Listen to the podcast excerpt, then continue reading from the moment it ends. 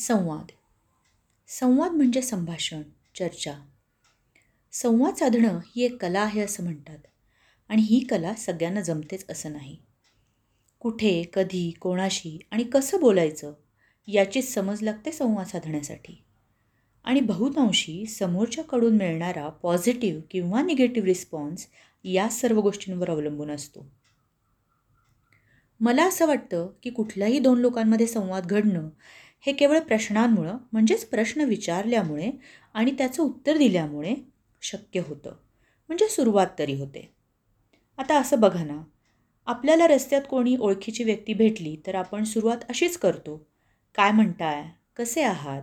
बाकी सगळं कसं चाललं आहे फक्त भेटल्यावरच नाही तर फोनवरसुद्धा आपण हेच विचारतो.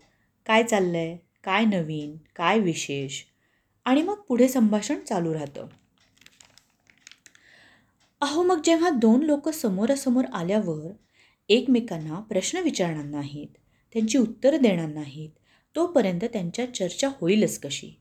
विचारांची देवाणघेवाण कशी होईल? हाच संवाद साधला न गेल्यामुळे घरामध्ये नात्यांमध्ये समज गैरसमज होत राहतात.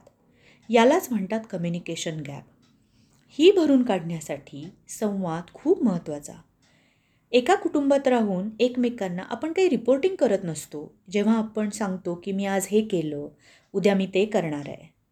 पण आपण ज्या लोकांबरोबर आयुष्य शेअर करतो किंवा असं म्हणूयात की जी लोकं आपल्या आयुष्याचा भाग आहेत त्यांच्याबरोबर आपले चांगले वाईट अनुभव शेअर करणं त्यांचे अनुभव ऐकणं त्यांच्यासमोर आपले विचार मांडणं एखाद्या विषयावर त्यांची मतं जाणून घेणं आनंदी दुःखी क्षणांमध्ये एकमेकांना साथ देणं साथ शाब्दिक साथ बरं का? खूप महत्त्वाची असते. थँक्यू सॉरी अशा शब्दांसारखे कितीतरी शब्द येतात मग मदतीला. बोलल्याने प्रश्न सुटतात मनही हलकं होतं. काय होतं ना प्रत्येकजण आपापल्या आयुष्यात येणाऱ्या जवळच्या नात्यांना इतके गृहीत धरतो की तिथे व्यक्त व्हायची गरज असते असं वाटतच नाही. पण हीच गोष्ट प्रयत्नपूर्वक सुधारायची आहे आणि संवाद साधायचा आहे.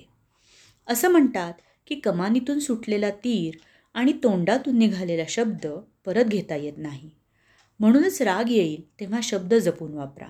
यात माझं दुमत नाहीच. पण जेव्हा रागात नसाल चिडलेले नसाल तेव्हा बाकीच्या सर्व भावना व्यक्त करायलाही शब्दांचा वापर आपण करूच शकतो ना? आजच्यासाठी इतकंच. लवकरच परत भेटीला येईन. नमस्कार.